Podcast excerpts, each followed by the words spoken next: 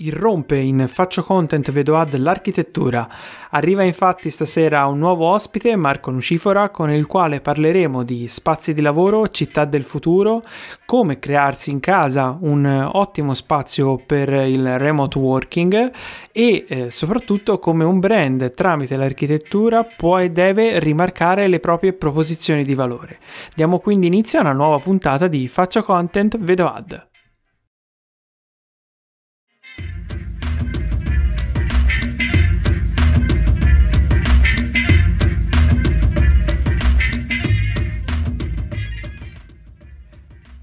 Buonasera a tutti dal vostro caro Alessio Sorrentino di Quartiere. Questa sera parleremo di comunicazione dall'alto, con vista dall'alto, perché parleremo di come l'architettura può avere un ruolo fondamentale eh, per il posizionamento di brand, ma anche per il racconto di una storia. Bando alle ciance, vi eh, introduco il nostro ospite di stasera. Buonasera Marco Nucifora. Buonasera, buonasera, buonasera a tutti.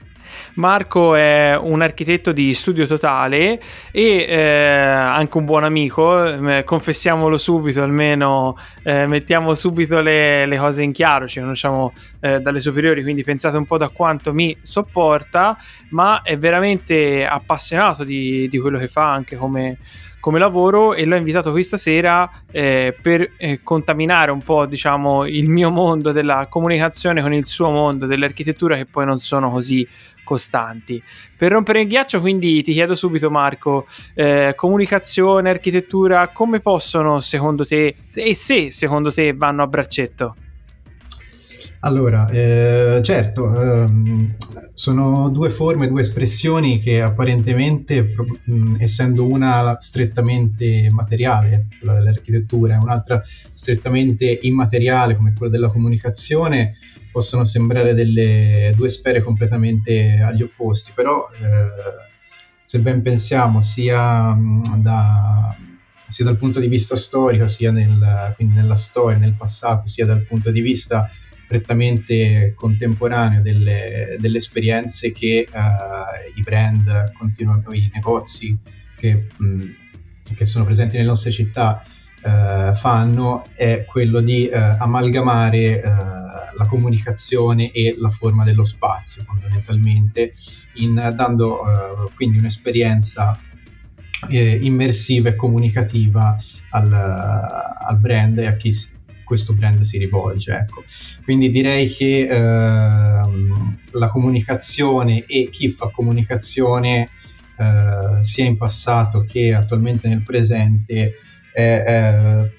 strettamente legato ecco, alla alla creazione di spazi, di scenari e quindi in questo ovviamente nella creazione degli scenari eh, la comunicazione e chi fa eh, strategie di comunicazione si rivolge all'architetto piuttosto che al designer per, uh, per immaginare, per creare questi spazi ecco, in linea con quello che il brand o uh, il negozio o il personaggio vogliono esprimere.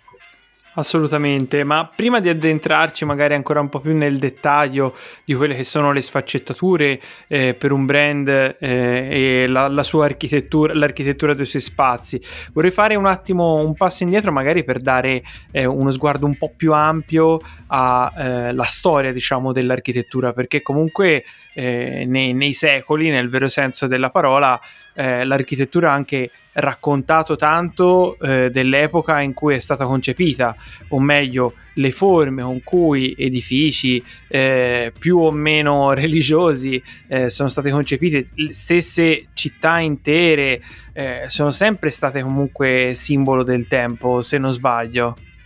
Sì, esatto. Eh, infatti, se, se siamo, abbiamo la fortuna ovviamente di, di abitare in, in, un paese come l'Italia che ha dato, diciamo, nella storia eh, grande mostra di sé da questo punto di vista. Eh, tralasciando gli aspetti puramente simbolico-religiosi, di cui non mi voglio in realtà addentrare perché eh, si entra anche magari in aspetti appunto simbolici o teologici che eh, fondamentalmente non ci riguardano adesso, ma eh, andando un po' alla, sempre al binomio architettura, eh, comunicazione, architettura e potere, perché eh, di questo si tratta in realtà eh, soprattutto in antichità, eh, possiamo vedere delle, abbiamo tutti per esempio eh, sotto gli occhi le, le, città medievali costellate per esempio di torri, di case torri, dove semplicemente erano le, le famiglie eh, che eh, vuoi mercanti, vuoi banchieri cercavano di innalzare la torre più alta eh, per rappresentare la, la, loro potenza, il loro potere d'acquisto e loro, eh, il loro valore su scala sociale. Quindi c'era il banchiere, il diretto banchiere per esempio che prestava denaro persino al Papa al Re d'Inghilterra che poteva permettersi la torre più alta e con quella elevava sempre di più il, il proprio potere in faccia alle famiglie rivali. E, quindi era anche un po' appunto l'espressione, la, l'architettura era la comunicazione, era fare la voce grossa su quello che era eh, le proprie possibilità e la propria inf- influenza, ecco. Eh, e su e questo, questo, scusami, finisci, finisci. No, è un, un nesso in realtà logico eh, che verrebbe, per non lasciare questo esempio, diciamo, eh, navigare un po' nel mare della storia, possiamo anche portarlo nei giorni nostri, eh, quando appunto sono nate le, le, prime città cosparse di grattacieli dove eh, c'è la compagnia di assicurazioni la compagnia petrolifera di turno che eh, fanno mostra di sé eh, sfruttando, dicendo a gran voce che io, eh, io, posso, diciamo così, io ho i soldi per osare, io ho il prestigio per osare, e, e quindi appunto capita che per esempio un Burj Khalifa uh, venga innalzato per più di 900 metri dal suolo come, come simbolo diciamo del potere uh, e della rappresentanza diciamo di, di, di, uno Stato in questo caso ecco. Giusto, giusto, mi trovi pienamente d'accordo ma se a questa storia invece gli vedessimo dare uno sguardo sul futuro, io so che tu stai lavorando anche su progetti eh, di, di, città future, nel vero senso della, della parola, eh, senza addentrarci ora non voglio certamente eh, fa- farti dare dettagli su cose che nemmeno so se potevo toccare. Mi sono preso questa libertà, ma insomma, certo. eh, dimmi, dimmi, pure tu se, se vado a togliere dei, dei, file secretati. Ora non, non voglio che poi ci vengano sotto, sotto, casa a cercare. Ma eh... ci saranno molti bip in questa conversazione. No, scherzo. Okay, okay, no, no, saremo bravi, ci destreggeremo bene. Quello che volevo chiederti in maniera molto, molto generica, ma comunque eh, pratica, eh, come sarà lo sviluppo eh, delle città proiettate al futuro? Cosa stai vedendo in queste nuove proiezioni di futuro cittadino? Allora, eh, il discorso sarebbe veramente molto ampio, forse quasi meriterebbe quasi un, un capitolo un po' a sé, però una cosa secondo me molto molto molto interessante che si sta intravedendo, eh, siamo in un momento diciamo di, fondamentalmente di, di, passaggio tra quello che è stato negli ultimi anni del tech, diciamo, del mondo tech, del mondo innovativo spinto all'ennesima potenza senza eh, fondamentalmente, fondamentalmente pensare a quelle che potevano essere le ripercussioni anche sulla psicologia e il benessere delle persone, eh, o meglio, si pensava che il benessere delle persone fondamentalmente derivasse soltanto da un fatto eh, puramente eh, numerico e quantitativo, quindi eh, qualsiasi tipo di, di, spazio veniva immaginato come il, um, un benessere assoluto in termini di eliminare eh, rischi, contaminazioni, eh, spesa, eccetera, eccetera, quindi tutti dati quantificabili. In realtà eh, adesso, e ci siamo in realtà scordati tutto quello che, eh, che potrebbe essere la parte di, di, comfort mentale o di comfort eh, fisico e quindi anche fisico, insomma, eh, che, che, è comunque molto importante che ci siamo persi in questa ricerca spinta verso la tecnologia. E quindi tutto questo incipit per dire che io sto vedendo un legame molto molto forte tra quello che è il mondo tech e quello che è il mondo green per cercare di, eh, di, di innalzare questa tecnologia anche a un natural tech, se così la vogliamo chiamare, quindi cercare di creare degli ehm, degli elementi, dei, degli elementi biofili, diciamo così, per eh, far legare chi vive la città, chi vive il palazzo, anche al mondo della natura, quindi non soltanto spingere su una tecnologia sterile ma anche legarla a paesaggi naturali, quindi possiamo assistere a palazzi immersi nel verde, città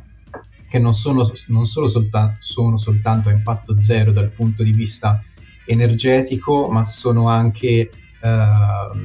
piacevoli, piacevoli, da vivere dove non ci spostiamo in capsule che magari sono eh, semplicemente alimentate da energia solare, quindi sono eh, efficienti da questo punto di vista, ma ci spostiamo attraverso una, sor- una sorta di eh, giungla urbana e quindi, e questo è anche il mio augurio verso il futuro, è che diventiamo sempre più giardinieri del pianeta e giardinieri quindi delle nostre città, dove quindi non c'è uno squilibrio tra ipertech e natura come se fossero messe in antitesi, ma quello che sto vedendo, uh, seppur timidamente a vari spot, è che ci, che ci si sta operando una sorta di, uh, di, match, di simbiosi, di amalgama tra uh, la natura e appunto la, la tecnologia e, e l'uomo diciamo così. Wow, veramente, veramente, una bella sintesi e tra l'altro ritrovo molto anche eh, come i valori espressi dal mercato e dai pubblici nei confronti dei brand eh, vadano molto verso eh, questa, eh, questa strada che poi infatti no, eh, mi, mi, piaceva e mi piace essere qui a parlare con te di architettura e comunicazione perché eh, alla fine il mondo è uno e più o meno prende la stessa strada su tutto, cioè non sono campi quelli della vita a, a compartimenti stagni, no? Cioè l'architettura tanto quanto la comunicazione eh, mi stai confermando che appunto va a mh, sfogare certi desideri, certi bisogni che rimangono uguali eh, e che quindi non, non, non si trovano soltanto o digitalmente o nelle abitudini delle persone, ma proprio abbracciano la vita a 360 gradi, quindi dalla dall'architettura anche a uno come mangia, uno, è proprio una concezione di vita eh, diciamo un po' nuova, un po', un po diversa. E eh, esatto. riallacciandomi a questo, a questo, binomio tra tech eh, e, e natura, ehm, ti devo dire che le esperienze che i brand propongono sono sempre più digital. Eh, non so se è un termine che a me ha colpito molto quando l'ho sentito eh, che non sapevo nemmeno fosse così usato. Se non so se ci sei mai entrato in contatto. Lo ascolto ora per la prima volta. Ecco, è il fatto che eh, un'esperienza non è più ormai solo fisica, eh, ma non è sempre eh, solo digitale, ma ci sono elementi sia dell'una sia dell'altra parte. Molte esperienze sono mh, mm,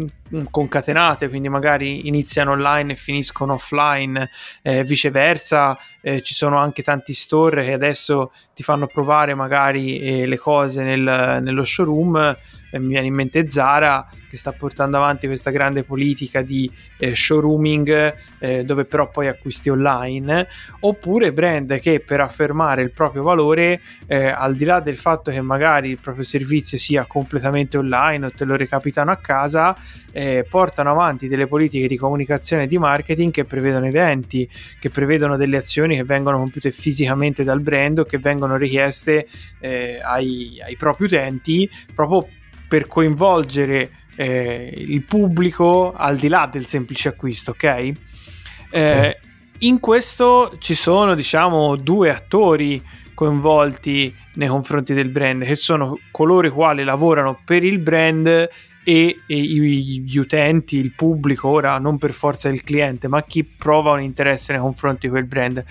In questo senso, quindi pensando magari al luogo di lavoro o ai vari showroom, come secondo te l'architettura influisce sulla proposizione di valore di un brand? Come il brand può farsi riconoscere tramite l'architettura?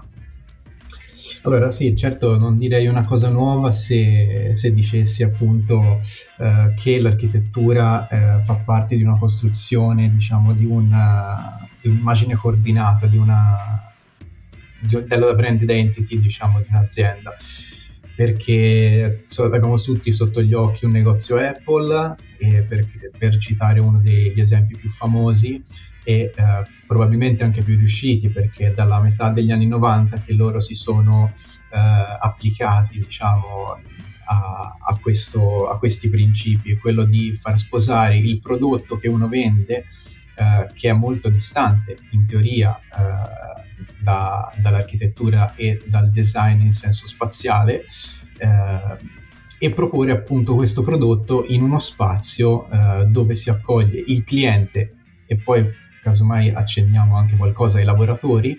eh, in cui eh, si crea un habitat diciamo perfetto per eh, rafforzarsi vicendevolmente. Quindi vendere eh, di più il prodotto, rafforzare l'immagine che il, il visitatore, il cliente ha eh, di quello spazio e, e, l'idea che ha di quel prodotto. E, per creare quindi una sorta di potremmo dirla quasi macchina, eh, non dico perfetta, ma comunque molto efficace ecco, per non gareggiare singolarmente, eh, per esempio vendendo telefonini Apple in un negozio di antiquariato, ecco, per fare l'esempio uh-huh. opposto. E quindi, eh, insomma, visto che ho fatto l'esempio Apple, eh, dico giusto così delle, delle parole chiave eh, per, per, capire un attimo la correlazione che c'è tra il, il telefonino o l'iPad o il, o il Mac venduto. Eh, tipo il design minimale del, dello spazio che tutti conosciamo, gli ambienti spaziosi e, e luminosi, ma anche la, la, trasparenza, la pulizia che eh, accennano già a che tipo di prodotto eh, viene venduto il layout elegante, appunto minimale e eh, questo a livello diciamo materico ambientale. E poi ci sono delle, delle, degli spunti architettonici come le famose scale di vetro, il famoso cube sulla Fifth Avenue di, di New York o il cilindro di vetro a Singapore. Sono eh, degli, degli, stereotipi eh, di trasparenza, leggerezza che eh, fondamentalmente rispecchiano quello che, che, sono i valori del brand e, eh, e rafforzano ancora di più appunto la, uh, il senso di appartenenza alla tribù Apple, diciamo il senso di appartenenza che è quello che ti fa entrare dentro quel mondo e quasi perderci al suo interno. Eh, e poi possiamo parlare anche di tutte le esperienze, diciamo, delle scelte materiche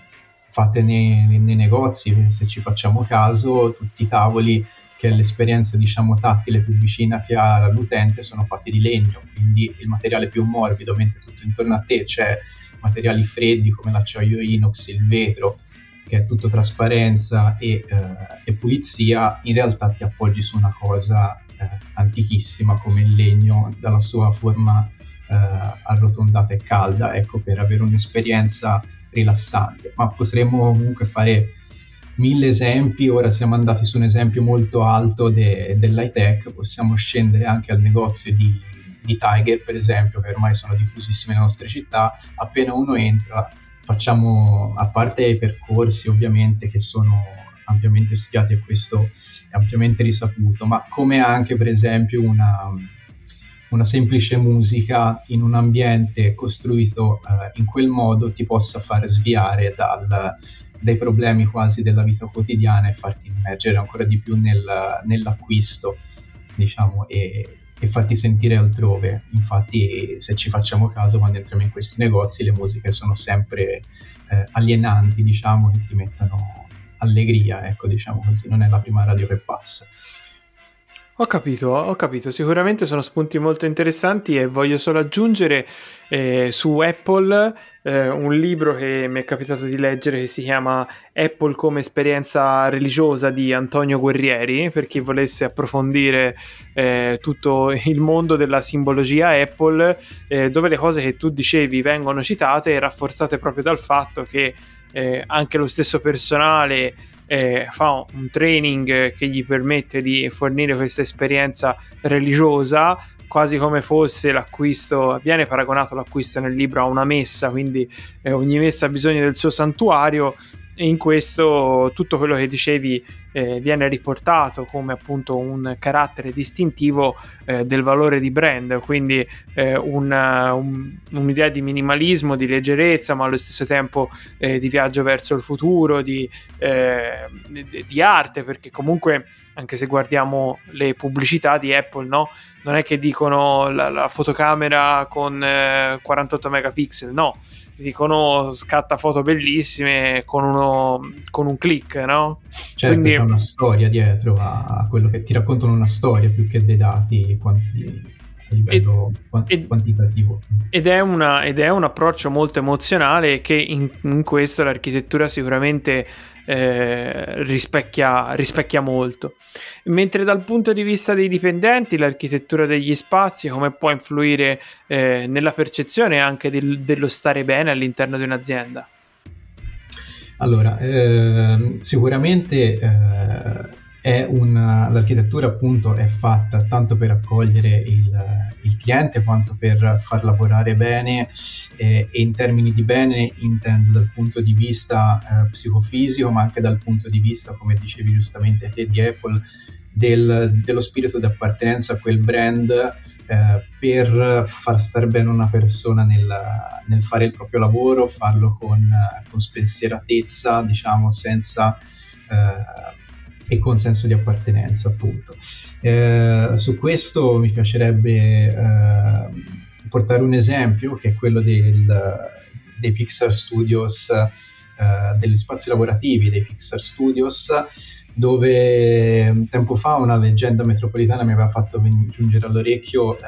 l'idea che tutti i dipendenti si potevano spostare con eh, con i pattini o con i monopattini per gli uffici, ecco, per diciamo uh, spingere su questo lato uh, diciamo quasi infantile o bambinesco, ecco, diciamo, eh, che uh, facesse sviluppare la creatività del bambino che è in noi a tutti gli addetti. Eh, e quindi in realtà fuori da questa leggenda metropolitana che non ha mai in realtà trovato riscontro se ho fatto delle ricerche eh, si può vedere come in realtà tutti i set, tutti i prototipi delle, delle, animazioni Pixar siano in realtà convertite poi ufficio, quindi c'è uh, un reparto montaggio per esempio che lavora dentro delle, delle casette di cartapesta o, o, comunque lo stesso ufficio è costellato di zone dove possiamo giocare a ping pong, dove, dove si può giocare a mini golf eccetera, eccetera. Quindi sono tutti esempi in cui eh, gli spazi architettonici dell'ufficio classico vengono un po' sdoganati per far spazio a eh, una sorta di, di, concetto dove fare vivere una, un'esperienza non soltanto lavorativa ma, pro, ma, proprio di vita per far appunto calare il, il lavoratore diciamo ancora di più dentro lo spirito della, dell'azienda. Ecco. Assolutamente, assolutamente. E prima di lasciarti e di salutarci, voglio provare a metterti in difficoltà. No, scherzo. eh, ti, ti, voglio fare un'ultima domanda. Eh, ora che siamo in eh, periodo di smart work, eh, anche se viene molto abusato, forse è meglio dire molto ehm, work from home, no? Perché lo smart work, certo. diciamo, è un, è un concetto un po' più ampio, ma mh, per chi decide di lavorare o di crearsi o deve crearsi un eh, luogo di lavoro in casa sulla propria scrivania. Eh, mi daresti tre consigli, due o tre consigli eh, per eh, creare un buon posto di lavoro, una buona postazione di lavoro? Allora, secondo me una buona postazione, te, te, lo dico dal punto di vista dell'esperienza professionale e eh, diretta che abbiamo vissuto eh, nel recente passato. Certo. Le, l'ultima, l'ultima quarantena di, di primavera scorsa. E ehm, io mi sono trovato molto bene, nonostante primi, le prime settimane di sbandamento, ehm, eh, diciamo risettando la mia postazione di lavoro da casa, eh, cercando di, far, di, farla quanto più possibilmente somigliare a, ad uno studio, ad un ufficio in sé per sé veramente. Quindi il primo consiglio, quello forse più, più banale di tutti, è se uno lavora da uh, un salotto o ancora peggio da una cameretta è quello di uh, cercare almeno in quell'angolo di spogliarla dal, dall'essenza della, della camera o, o, del salotto o piuttosto della cucina per eh, per farla quanto più possibile somigliare ad, ad uno studio, diciamo, lavorativo, ad una postazione lavorativa. Eh, questo con eh, se, o semplicemente con delle, delle bacheche, delle lampade da tavolo, del, eh, comunque tutti quei gadget che fondamentalmente avevamo eh, a pronto effetto sulla, sulla nostra scrivania. Ecco. Eh, dall'altra viceversa forse sarebbe anche molto molto bello dal punto di vista del, del benessere eh, lavorativo eh, che si ha in questo spazio diciamo più, più costretto è quello di inserire eh, del verde probabilmente anche vicino alla, alla propria ah. scrivania per, sì, direi, per, ehm, per cercare appunto di, di stemperare diciamo questa